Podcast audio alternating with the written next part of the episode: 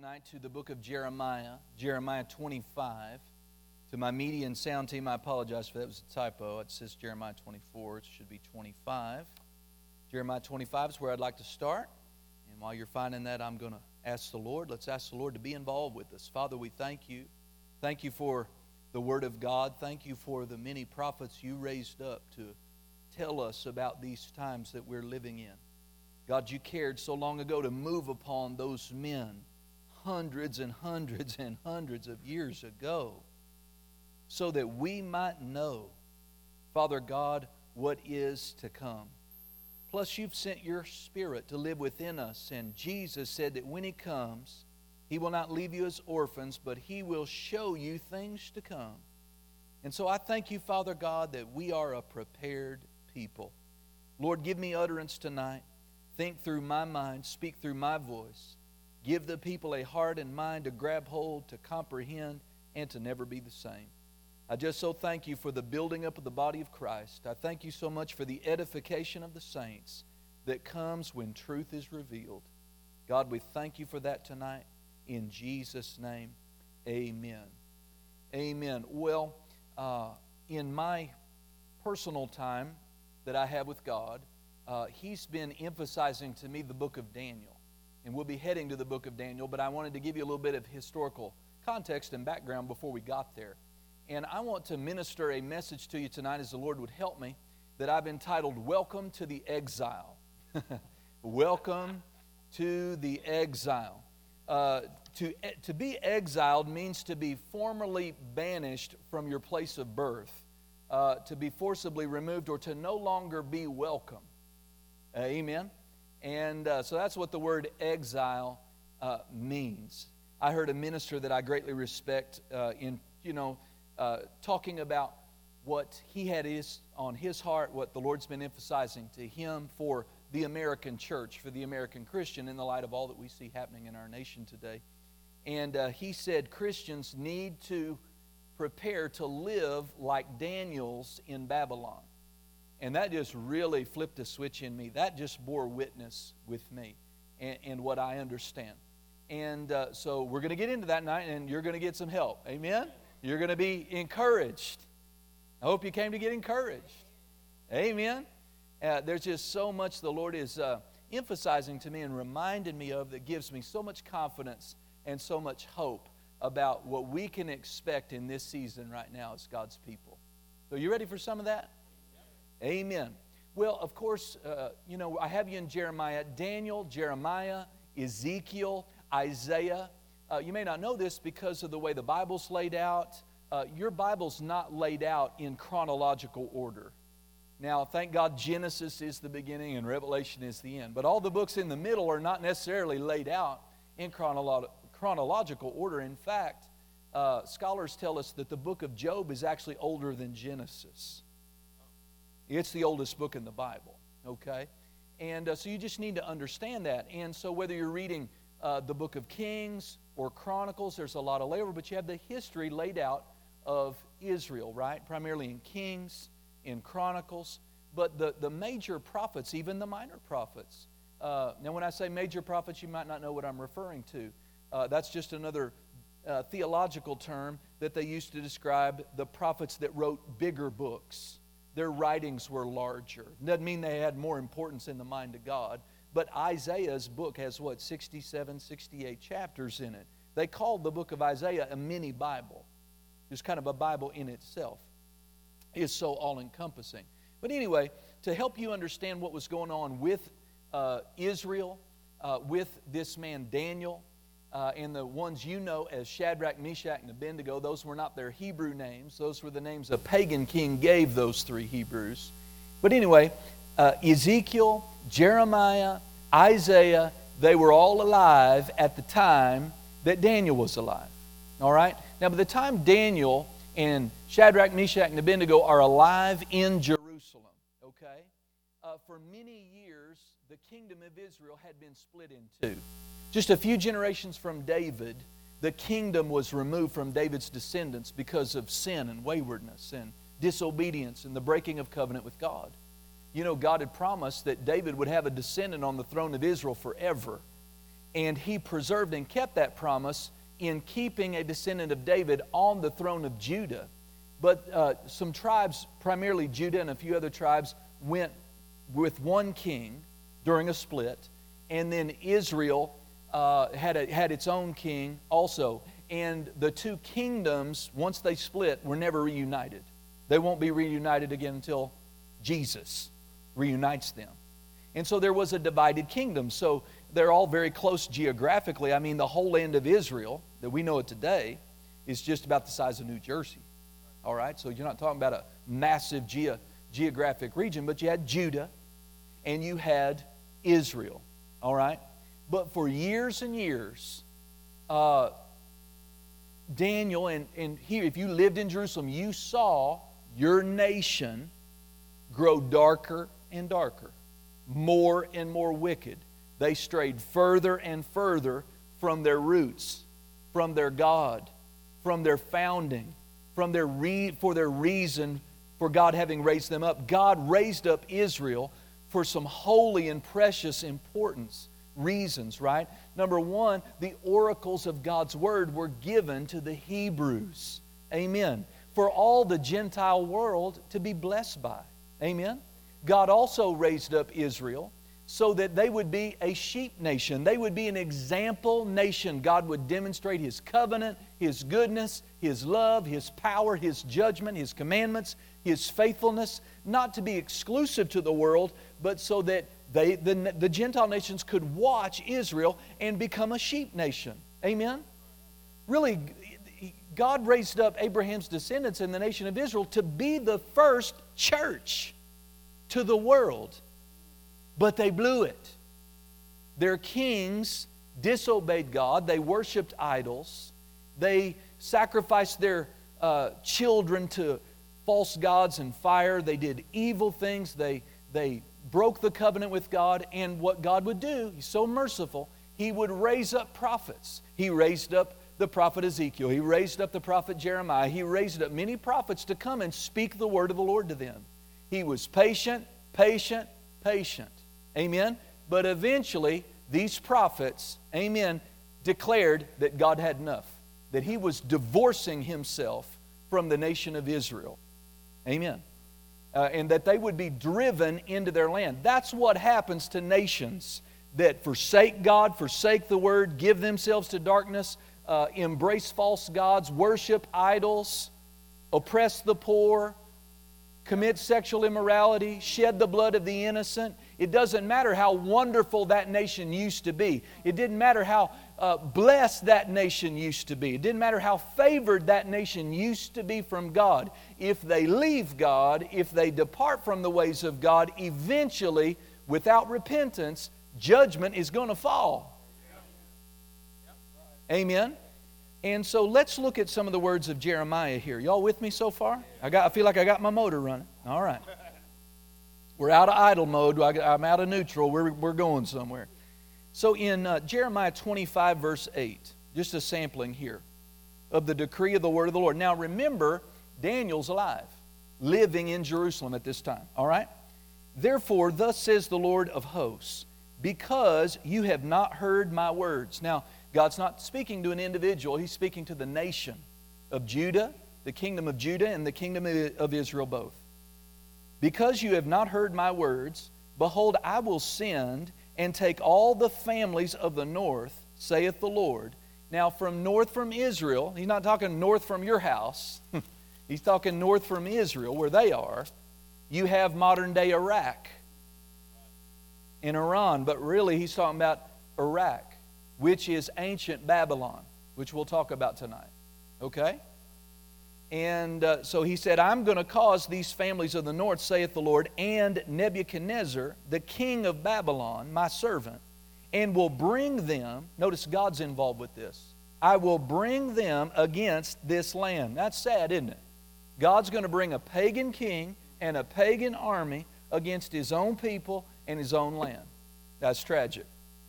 Yeah and against the inhabitants thereof, and against all these nations round about, and will utterly destroy them, and make them an astonishment, and a hissing, and a perpetual desolations. And moreover, I will take from them the voice of mirth and gladness, the voice of bridegroom, the voice of the bride, the sound of the millstone. See all the party, all the fun you've had? That's all going away. That sounds edifying, right? Just stay with me, you will be encouraged. and the light of the candle. And this whole land shall be a desolation and an astonishment. And these nations shall serve the king of Babylon 70 years. God's going to punish them for 70 years. Now, how's it, is that going to affect Daniel? Does that mean Daniel? Does that mean Shadrach, Meshach, and Abednego? Yeah, it does. Yeah, it does. And it shall come to pass when 70 years are accomplished that I will punish the king of Babylon and that nation. That's how God does. You may be the instrument of judging God's people, but if you participate, you're going to get licked. That's what's sad about this, you know, apparently new administration. They're already declaring that we're going to push for more divided land, Israel to give up land. That's just not going to work out. Not for the United States, that's not.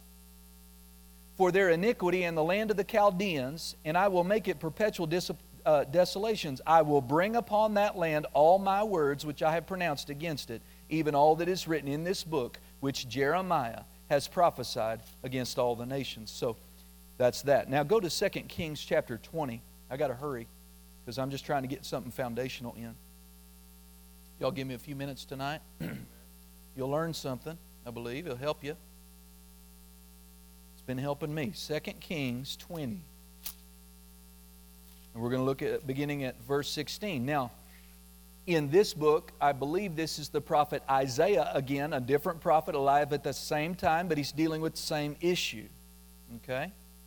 So, 2 Kings 20, verse 16 says, And Isaiah said unto Hezekiah. Now, Hezekiah is a descendant of David, and he's reigning on the throne of Judah. Hear the word of the Lord. Behold, the days come that all that is in your house and all that your fathers have laid up in store unto this day shall be carried into Babylon. Nothing shall be left, saith the Lord. Now, there's a temple there in Jerusalem which Solomon built. Beautiful. They've never had a temple like it since. They've had temples, but not like that. And here, the prophet Isaiah is speaking for the Lord, saying, Everything in this land, everything in your city, everything in your temple, it's all going to be taken. It's all going to be carried away into Babylon. Nothing shall be left, saith the Lord. You know, if God declares something like He did here, is prayer and intercession going to change that? Prayer and intercession is a powerful thing. But when God makes a decree like this, you could fast, you can beg, you can cry. Amen. You do all you want to do, it's not going to change it. It's not going to change it, right? And it's not going to change it. And so, anyway, uh, praise God. And so that's what he said. And of your sons that shall come from thee or issue from thee, which you shall beget or have or birth, shall they take away, and they shall be eunuchs, that's castrated males, in the palace of the king of Babylon. Then said Hezekiah unto Isaiah, Good is the word of the Lord. Now, this is some mentality. This, is, this give you a little bit of clue about why judgment came. Why would he call this a good word? If I gave that to you about your kids and grandkids, would you call that a good word? No, that'd be terrible. It said, Hezekiah said, uh, Good is the word of the Lord which you have spoken. And he said, It is not good. Is it not good if peace and truth be in my days? So, see, he, what he got out of what Isaiah said, well, it's not going to happen to me. It won't happen in my time, just my kids and grandkids. How selfish, short sighted, hard hearted, dark, sinful has to be your thinking right? To be okay with your future seed and generations going to hell. Amen. Living castrated in a pagan king's land. But it's not going to happen to you, so all is well. Amen. That's just terrible. Now flip over to the 24th chapter, and then we'll get to Daniel. So these are decrees that are coming out of major prophets in the land at the time that Daniel's alive. Okay? And so it says in uh, chapter 2 Kings 24 1 In his days, Nebuchadnezzar, king of Babylon, came up. And Jehoiakim, now Jehoiakim's the king of Israel, Hezekiah's king of Judah. Okay? Uh, and I, I might have that wrong. He could just be a few, uh, you know, a few years later from Hezekiah, but it really doesn't matter in the context of what we're preaching. In his days, Nebuchadnezzar, king of Babylon, came up, and Jehoiakim became his servant three years. Now, what's that mean? Well, Babylon and Nebuchadnezzar's kingdom, it's, it's risen up as the most powerful, influential, wealthy, dangerous, expanding empire in the land. And they came against Israel, and this king Jehoiakim, he didn't appeal to God. He surrendered and became a slave state to temporarily appease Nebuchadnezzar to keep his army out of the land. He said, Well, what do you want from us? We'll just serve you. And he did that for three years. So basically, all of, all of God's people now in the land are slave states. They're just slave citizens. They, they're still called Hebrews and Israelites for a while, but a pagan king is ruling them. You with me? You need to kind of hear all this in the light of what's going on today, all right? If you don't, you'll miss the boat. Okay. And so he did this three years, verse 1, and then he turned and rebelled against him. So he just said, Enough of this, I'm going to fight back. And the Lord sent against him, which is Jehoiakim, Israel's king, bands of Chaldees, and bands of Syrians, and bands of Moabites, and bands of the children of Ammon, and sent them against Judah to destroy it, according to the word of the Lord which he spoke by his servants, the prophets, which I've been telling you about.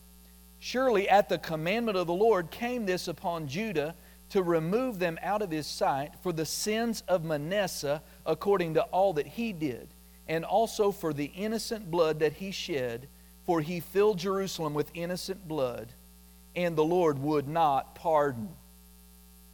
All right. Now you go to Daniel chapter 1 and we'll get into the meat of it. I think we're going to make it. It's just now 8. Okay. Daniel chapter 1. So here's this decree and it's beginning to come to pass. Okay? It's beginning to come to pass. And, you know, Israel, what if they want to panic now and say, oh, where's that covenant at? Oh, it's too late. God's already decreed it.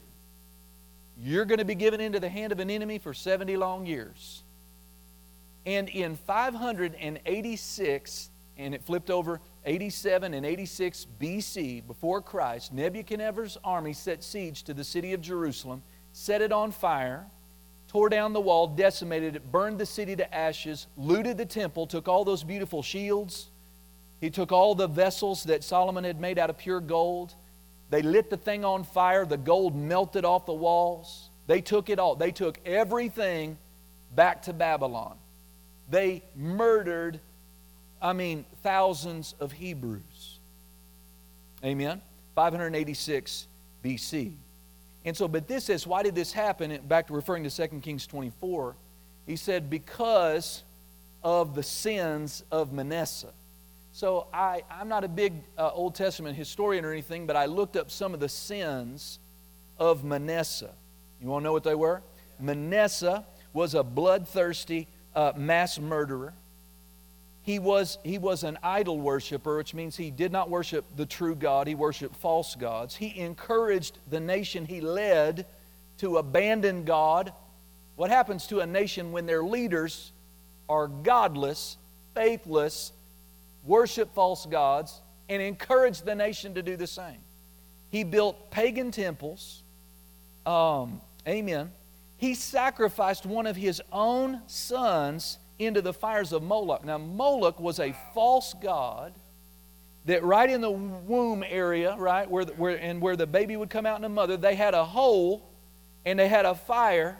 And what they do is they'd sacrifice their children and throw it in there. It's a symbol of abortion today. It's a symbol of abortion today. So, demonically, in what spirit we're relating to, when you sacrifice your children for convenience sake or for the false, you know, false idol. You don't want your life to be inconvenienced. Whatever, no condemnation, okay? I'm just saying, demonically in the spirit, you're, you're throwing that innocent child into the demonic fire. And he had done this so much just in the city of Jerusalem that God said, You filled the streets of Jerusalem with innocent blood, and I will not pardon it. Now, I, don't, I, I could give you, I just read the recent statistics around the world the last 50 years of the number of children. But just in America, it's well over 47 million innocent children have been killed in their mother's wombs since Roe v. Wade was passed. Listen, I love America. I die for America.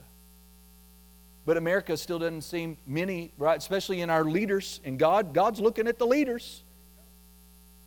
They seem like they're okay with that. In fact, I understand today I stayed away from the news today, but I did get this, Glenn, that all those little flags they planted, every one of those was sponsored. Every one of the money that was sponsored for one of those flags goes to Planned Parenthood, which is the premier abortion industry provider in America today. This is why I say, this is why I get so passionate when I don't understand Christians who vote the way they do sometimes.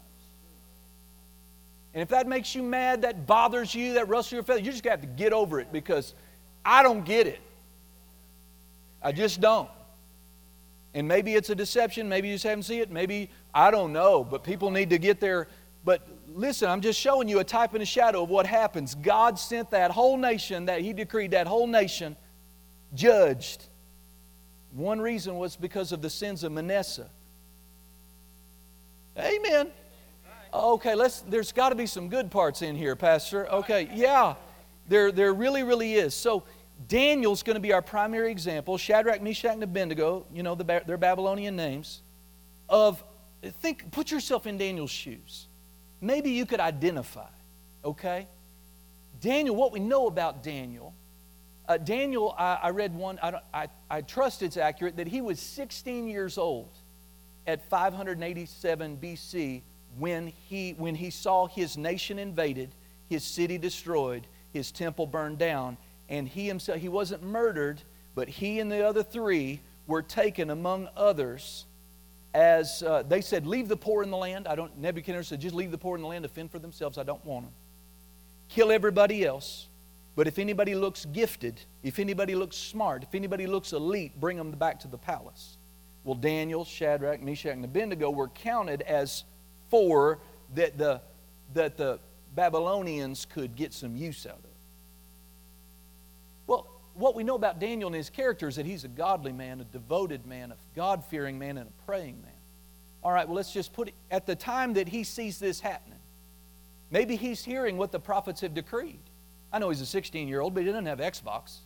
You know, so maybe he maybe he's aware of what's going on. Well, let's just say Daniel, he prayed. He didn't want his nation to go this way. He didn't want to see his nation abandon their covenant. He didn't want to see, it bothered him to see his nation go dark and abandon God and kill its children and oppress the poor and celebrate sexual immorality and worship in pagan temples. Maybe that bothered Daniel. Amen. I know. Like I said, I love America, but I, I, I hate what America's become. There's a lot of good still left. But nationally, if I was God, what's God going to do? He's going to have to apologize to Sodom and Gomorrah if he doesn't judge us pretty quick. So here, see, if maybe you said, I prayed, Pastor, I prayed, I prayed. Daniel prayed. I'm not saying God doesn't answer prayer, but I'm saying some things, your prayer, my prayer, isn't going to change. You know, like 2 Timothy 3, don't turn there, where Paul said, In the last of the last of the last days, the end of time, there is no more. Perilous times will come. And people will be like this, and it'll be fierce, and people will be brutal. They'll be truce. And we'll get into that at some point. Well, your prayer and intercession, my prayer and intercession is not going to change that. That's it's going to it's here and it's not going to leave. do you think Daniel wanted to be carried away? Castrated. See, all these things happened to him as he was taken away. And so, you know, um, but let's look before we leave tonight about what life was like for the righteous man, right? For, for one that stayed devoted to God through it all. Amen. What, what was life like? Are we, I'm just asking, you just make your own determination. Are we heading into a period of time where, as Christians, we're going to have to live like a Daniel in Babylon? Well, maybe we could learn something. Eh, you know, could, could there come a dramatic shift? Of course there could. But I'm just kind of seeing the writing on the wall. It's just, you know, whatever. And so, uh, praise God. Um, anyway, I could identify with Daniel in some things here. Let's. You're in chapter one, right? Let's just pick it up in the first verse.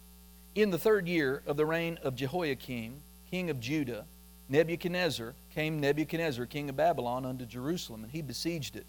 And the Lord gave Jehoiakim, king of Judah, into his hand, with part of the vessels of the house of God. See, his temple got raided. The church got raided. You think he wanted that? You think he prayed against it? I bet he did. Still happened. Which he carried into the land of Shinar, to the house of his God, little g. And he brought the vessels, holy vessels, right, into the treasure house of his God, false God, little g. And the king spoke unto this guy, Ashpenaz or whatever, the master of his eunuchs, that he should bring certain of the children of Israel, and of the king's seed, and of the princes, children in whom there was no blemish, but was well favored and skillful in all wisdom and cunning and knowledge and understanding science, and such as had ability in them to stand in the king's palace, like I told you before, and whom they might teach the learning of the tongue of the Chaldeans. And the king appointed them uh, a daily provision of the king's meat or food and of wine which he drank, so nourishing them three years. So in these few verses, we've got three years of Daniel living in Babylon now. All right? That at the end thereof they might stand before the king. So they've these three years they've taken from their homeland. No doubt they've spent three years learning the king's ways, learning to speak Chaldean, right? Learning and they were, you know, Babylonians are still heralded today for their work in astronomy, uh, their understanding of mathematics, different things. And so they learned all of this. They learned the king's ways. They're being trained to serve the king in whatever capacity the king wanted. Now, in verse 6, now among these were of the children of Judah Daniel, Hanani, Hananiah, uh, Mishael, however you pronounce his name, and Azariah. Now, this is what you know is Shadrach, Meshach, and Abednego. This is their real names Hananiah, Mish- Mishael, and Azariah, unto whom the prince of the eunuchs gave names. For he gave unto Daniel the name Belteshazzar, and to Hanani, Shadrach, to Mishael, uh, Meshach, and to Azariah, Abednego. Now, read verse 8 with me and we'll stop a minute. But Daniel purposed in his heart that he would not defile himself so, you know, in studying Daniel and God emphasizing this to me, I see this. What, what can we learn if we're going to be, as Christians, unwelcome? What we believe is unwelcome. I don't care who's president. What we believe to most people out there is unwelcome. You know, we actually believe that there's right and wrong. We actually believe we're supposed to in things like absolute truth. You know, like in marriage, traditional marriage, God made marriage. You know that there's only uh, two genders. You know, we're still supposed to believe this stuff. I hope you do, right? Well, you look at the nation.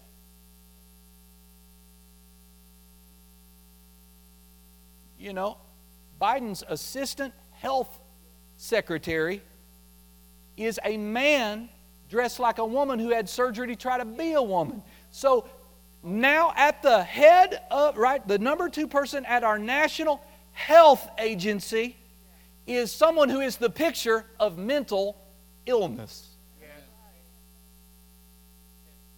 No, I'm not kidding. That's absolutely right. Absolutely the truth. God help us. Amen. So listen, so what how much of this can we change? I don't know. We should try. We should keep praying. We should keep interceding. I don't know how much we can turn. I don't know how much we can change. But I know this. If I'm going to live, if you're going to live like a Daniel in Babylon, we better do what he did. One of the first things it says about him is he did, the amplified says he determined. He made a solemn decision. I'm not going to defile myself. I am not going to defile myself. Even though, come on, think about Daniel. Even though I'm living and all I see is pagan temples and every vestige of my religion is gone. They won't even maybe let me have a Torah or the scriptures to read. I'm speaking a different language. They're saying things, believing things, doing things that I abhor. Even the way they eat is not the way I'm supposed to eat. And he said, I will not defile myself. I want to encourage you tonight, moving forward. You need to make a decision to, to work hard, especially young people and you kids. You got to pay attention. You need to pay attention every day. Don't let this weirdness and, and wrongness and darkness and sexual perversion that's seeped into the culture get on you. Don't let it get in your thinking. Don't let it get in your heart. Amen. And moms and dads, you have a grave responsibility to nurture your children, to guard their minds, to expose them to the truth. The, the Bible needs to be a fixture in your home. You've got to guard what's coming in. Amen? But we need to determine. Amen. And you know what this meant for him? This meant, you know, the guy he reported to, he had to say, and I want you to notice this, he was respectful. One of the traits about these four men is they were not sarcastic. See, I had to be repent. You know, I just want to, mm, I see some of this stuff and I just want to get in the flesh. But back then, if Daniel got in the flesh, they just throw him in the burning fiery furnace. They just flush him, just get rid of him with all the rest of the Hebrews. So he had to have wisdom to navigate life in exile. But when it meant violating the word, that's where he drew the line. I'm sure he adapted to things. Maybe he accepted you know, and didn't get offended every time they called him Belteshazzar. Right? Maybe he, maybe he adapted himself in some ways in the culture he was living in. Right? But when it came to violating the word, that's where he drew the line. Now, I've heard a lot in the last year since COVID restrictions and all this thing about obeying the laws of the land. Well, you're going to have to determine where that line is. Amen? You're going to have to, because I'm not going to play. God help me. Not if it means violating the word. You know, right now, the way the new Congress is, if you say father or mother or boy or girl or husband or wife or his or hers in the chamber, you will be censored you will be punished on some level. And you ought to watch your elected representatives to see if they drink that Kool Aid.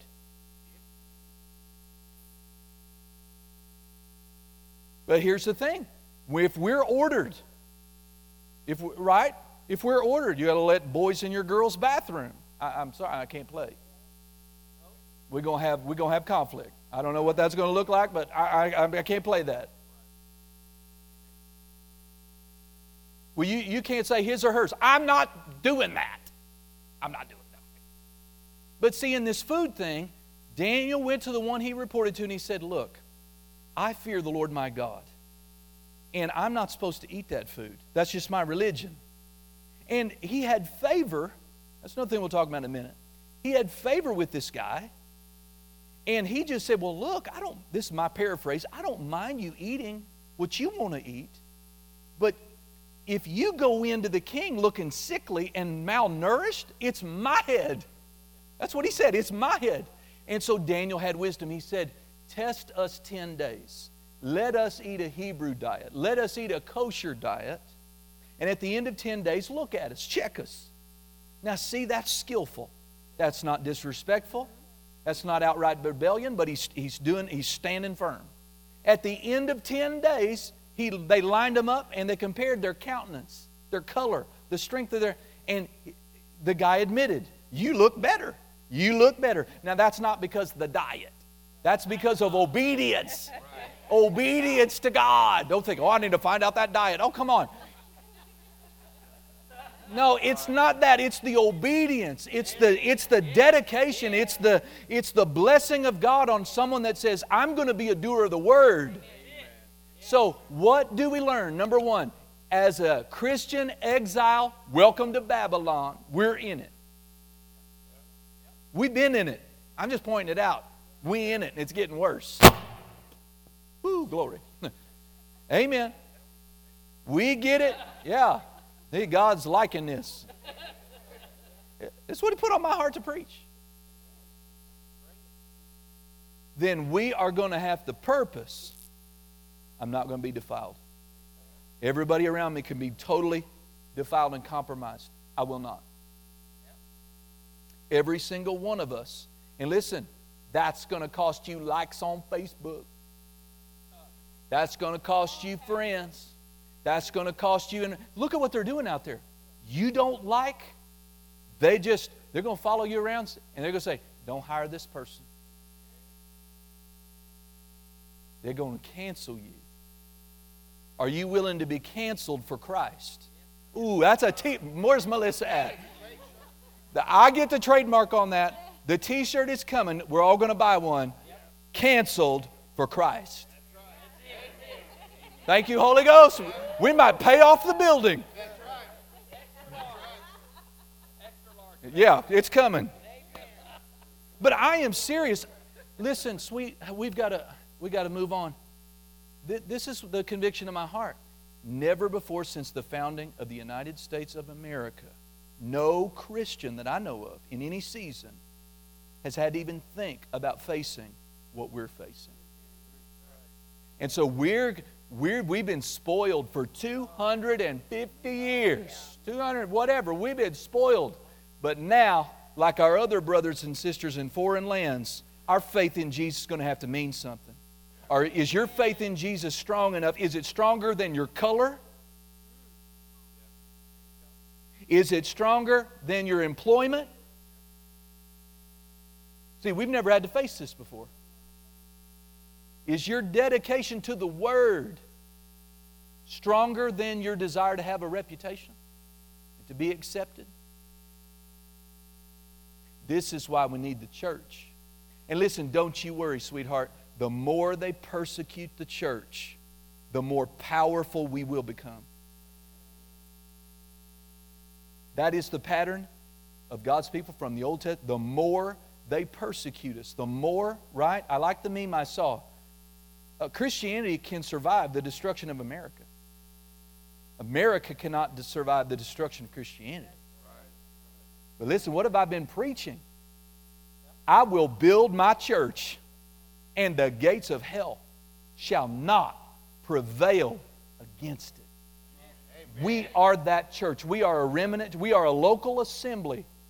Right? There are others, but we are one. And we need each other. we've been called together. We need to stand together. We need to encourage one another. Amen. But I'm just telling you. Uh, so look at verse 9. I mentioned this. The next thing that we see here in verse 9 is now God had brought Daniel into favor. And I want you, I'm, I'm going to be expecting this this year. God's going to give us favor with the very people who would otherwise oppress us. Amen. God's going to give us favor. They won't know why. They won't know why. They, they're set up in their mind to persecute you tonight, but they're going to end up doing you a favor. And it'll be God. Amen. Oh, I don't know how that could ever happen. It happened before. In Egypt, those people that whipped them, whipped those Hebrews, told them, get to work, put hard burdens on them, made them build brick in the sun. A few days later, they're knocking on the door saying, Can I have that Rolex? And they go, Yeah, have it. Go ahead. I mean, just gave them all their riches and their furs and their gold and their silver. That's favor. Go read it. Amen. So, what can we expect as a Christian in Babylon, in exile? Favor. Come on, favor. Hallelujah. All right. Amen. So, another thing I want to point out, and it's I probably touched it Daniel refused to compromise the Word of God regardless of the culture he found himself in. Look at verse 15 through 17 in chapter 1. At the end of the ten days, their countenances appeared fairer and fatter in flesh than all the children which did eat the portion of the king's food. Look at verse 17. And for these four children, God gave them knowledge and skill in all learning and wisdom, and Daniel had understanding in all visions and dreams. So, see, now what can we expect? Divine knowledge, divine wisdom, supernatural skill, because we'll need it. And get this gifts of the Spirit. Gifts of the Spirit. Daniel was given understanding. That bailed them out several times. A decree gone out by the king saying, Tell me what dream I had last night. Tell me what it means. And if you don't, I'm going to kill you. All of you, and your dog wow. too. That's the Cody translation, but it's pretty accurate. And Daniel goes, Oh man, that means me. And so what does he do? He goes to God in prayer and God says, Lest you perish, right? The gifts of the Spirit kick in. And the power of God flows, and God reveals divine secrets. Amen. What could we expect as Christians? God revealing unto us divine secrets that will bring us deliverance, that will rescue our lives. Amen. So in chapter 2, we have the king having the dream of the, right? He wouldn't even tell him what the, he forgot what the dream was. But he told him the, the, the image of gold, right? And so not only did Daniel and the three Hebrew children not die, they got promoted. What can we expect? Wow. As I told you, if you'd hang in with me, you'd be blessed. Amen. What can we expect in the exile? Come on, if we'll follow God, if we'll be devoted, if we will not compromise, God will stand with us, and the very people that were persecuting us will promote us. Okay, hallelujah. I'm, I'm happy. I'm preaching myself happy. Hallelujah. Let's try to close this up. Amen. Okay, praise God. Uh, another thing that we see studying is that Daniel, Hananiah, Mishael, Azariah, is that they conducted themselves with wisdom while they lived in exile. Number one, well, they didn't probably boycott every business in the culture. And I hear this a lot, right, too. And I've been part of it, too. Oh, God, bless God, we're going to boycott that. We're not going to drink that coffee and we're not going to have a cell phone anymore. Blah, blah. Daniel, come on, I'm preaching to myself. Daniel probably didn't do that. He didn't boycott every bagel shop in Babylon. I mean, it's okay to buy a bagel in Babylon, okay? What they say that, that bagel shop in Babylon, they worship false gods. Well, you know, you know who the real God is, right? So we got to be, we need to take a stand where we can take a stand. I'm not saying that. I'm just saying we need to be balanced. We are living in Babylon. It's not sin to eat a bagel. right? Yeah, yeah. So don't don't don't start griping at me about my Starbucks. if the Lord deals with me, I'll give it up, but He hadn't. Thank you, thank you. Amen. I have witnessed to a bunch of people in there, and a lot of us have. Anyway, so number one, living in Babylon, you got to use wisdom, right? They were not, this is something very noticeable as you study Daniel. They were respectful to the king and to the authority, even when they were rebelling against him, even when they put their foot down. You know, you look at uh, chapter 3, which is the story of Shadrach, Meshach, and Abednego in the burning fiery furnace. They, they were very respectful. They addressed him as, O king. They were respectful. But what did they say? I, I'm not going to bow. That's another t shirt, right? I'm not going to bow. That's not as good as canceled for Christ, but anyway. Amen. We have to be prepared to not bow. Amen. we have to remember something Jesus said. If you are ashamed of me in front of people, I will be ashamed of you before, the, before my Father and the angels in heaven. We have got to be willing to, stay, to take a real stand for Jesus. Amen. I'm just saying we need to prepare our hearts. The third thing I see, real quick, talk under this banner of wisdom, is they chose their battles wisely. Right? They only stood up to ungodly authority when they tried to force them to compromise their faith or break the word. So, for instance, when, um, you know, Nebuchadnezzar, Daniel told him about the dream, he's all about this image now. So, what he does, he goes built a 60 or 90 foot tall gold statue of himself. And then has the band strike up a tune and say, Now everybody's got to bow to me when the music starts playing. In other words, everyone here is going to drink this Kool Aid, and there's going to be consequences for anyone that doesn't. They'll be thrown into the furnace that melted all this gold for my statue. Well, what is what is Shadrach, Meshach, and Abednego to do? I don't know where Daniel was, but anyway, he's on vacation. He's on leave. He didn't he didn't have to face this apparently. But what happened? Well, I have before you, you know, some, somebody gave me this two two tablets of stone, right? And on the finger of God many thousands of years ago on Mount what, Sinai, right? Wrote commandment number one You shall have no other gods before me. Now, Shadrach, Meshach, and Abednego, they can't act like they don't know that. Hello? Too late. They can't act like no, they don't know that. Y'all know what commandment number two is? It's okay. What's it say? You shall not make for yourself any idol. That's commandment number two. What did Nebuchadnezzar make for himself?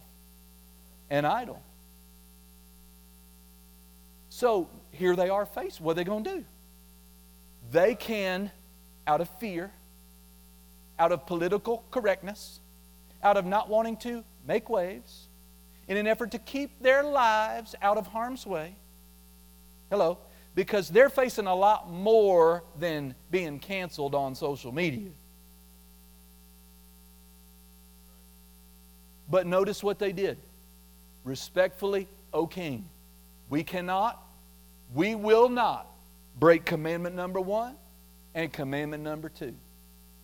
Hey, everybody, there's 10 of these.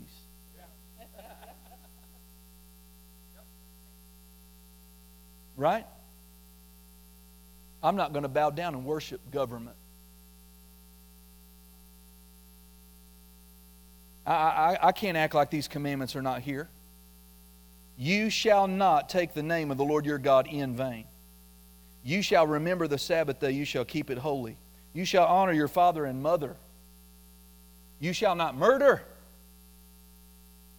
You shall not commit adultery. Remember what Jesus said about adultery. So all this sexualness going on, this you know, the sexual flood going on there, we better guard. Jesus said, if you look upon a woman to lust after her, you've done it. You've committed adultery with her or him in your heart. You shall not steal. You shall not bear false witness against your neighbor. You shall not covet. Now, these three men living in exile, they were willing to die to keep this. That you read the account, they looked happy to die. They said, Oh, king, we're not going to bow. We're not going to bow. And our God is able to deliver us out of your hand. Oh, but P.S. on that. And it says, and he shall. See, that you gotta have faith. That God will stand with you when it counts. Listen, we're gonna find this out. It's gonna be a glorious day. It's gonna be tough. But I tell you what, if you'll stand for Jesus and for his word, when it counts, God will stand with you in the fire. Amen. He will stand with us in the fire. Whatever season's coming, God's going to stand with us if we will stand with Him.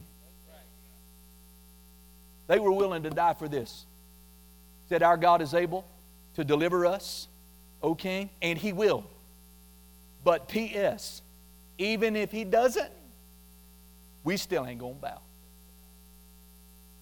That's what there was, that was their mind. They were so determined. Die, not die. Delivered, not delivered.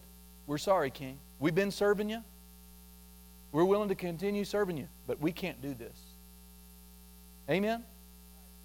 The same thing happened, and I will close. Same thing happened to Daniel in Daniel chapter 6 under a different pagan king, under the king, uh, King Darius. Now, King Darius and Daniel, they were tight. They had a good relationship. But all the people, I can hear Faith, she's singing the VeggieTale song right now.